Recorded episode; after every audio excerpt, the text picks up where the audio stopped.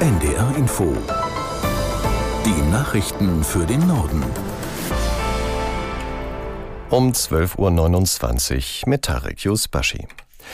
NATO-Generalsekretär Stoltenberg hat die Mitgliedsländer aufgerufen, ihre Produktion von Waffen und Munition zu steigern. Der Welt am Sonntag sagte er, so könne man die Lieferungen an die Ukraine erhöhen und die eigenen Bestände wieder auffüllen.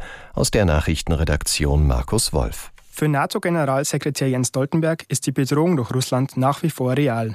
Zwar strebe man keinen Krieg mit der Russischen Föderation an, sagte er der Welt am Sonntag aber man müsse sich für eine möglicherweise jahrzehntelange Konfrontation wappnen. Abschreckung funktioniere nur, wenn sie glaubwürdig ist. Die NATO müsse nun ebenfalls mehr für ihre Sicherheit tun. Ähnlich sieht es der Generalinspekteur der Bundeswehr Carsten Breuer. Seiner Ansicht nach müsse die Truppe in spätestens fünf Jahren wieder kriegstüchtig sein. Bundeskanzler Scholz und US-Präsident Biden haben bei ihrem Treffen in Washington für die Fortsetzung von US-Hilfen für die Ukraine geworben. Bis jetzt gibt es aber keine Zustimmung für das neue Hilfspaket im Kongress in Washington. Klaus Janssen aus der Nachrichtenredaktion zur Frage, was passieren könnte, wenn die USA die Unterstützung für die Ukraine einstellen. Davor warnen Scholz und Biden ausdrücklich. Ohne solche Hilfen hätte die Ukraine keine Chance, ihr Land zu verteidigen, sagt Scholz. Die Welt am Sonntag berichtet, dass rund 10 Millionen Menschen zusätzlich das Land verlassen könnten, die meisten wohl Richtung Westeuropa, falls die Ukraine zerfallen sollte. Schon jetzt hat der Krieg die größte Fluchtbewegung in Europa seit den 1940er Jahren ausgelöst ausgelöst. Über sechs Millionen Menschen sind aus der Ukraine geflohen und etwa nochmal so viele sind innerhalb des Landes auf der Flucht. Der CDU-Außenpolitiker Kiesewetter sagt, wenn die USA weiter zögerten, müsse Europa die Ukraine mehr unterstützen. Der SPD-Politiker Roth, Vorsitzender des Auswärtigen Ausschusses im Bundestag, meint, dass die EU über gemeinsame Schulden nachdenken sollte, um mehr für die Ukraine und die Aufrüstung zu tun. Israels Militär ist dabei, die angekündigte Offensive gegen die Stadt Rafah im südlichen Gazastreifen vorzubereiten.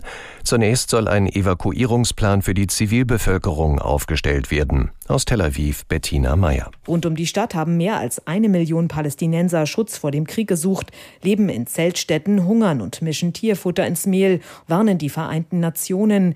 Nach Angaben von ARD-Mitarbeitern in Gaza haben die meisten Menschen ihre Zelte in Rafah nicht verlassen.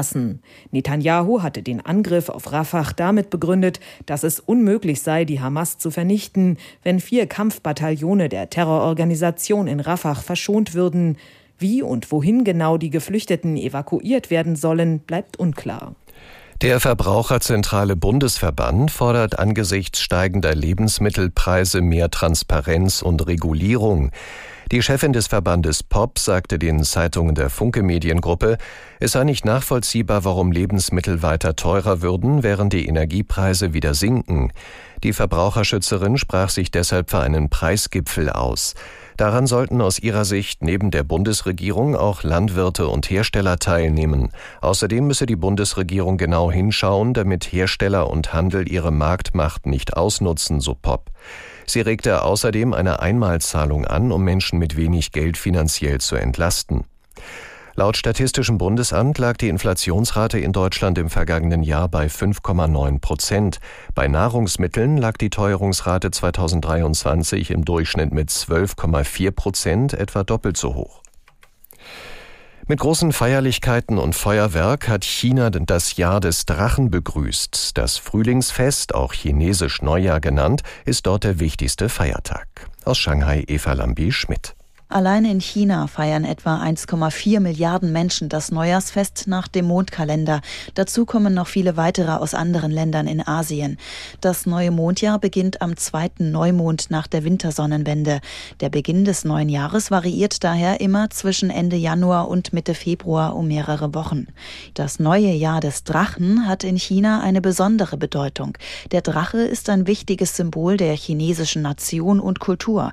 Er symbolisiert demnach Kraft Kraft, Energie und Vitalität. Kinder, die im Jahr des Drachen geboren sind, sind daher besonders beliebt. In Chinas Staatsmedien rechnen chinesische Experten mit einer höheren Geburtenrate im neuen Jahr.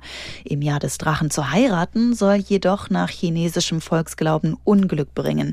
Das waren die Nachrichten.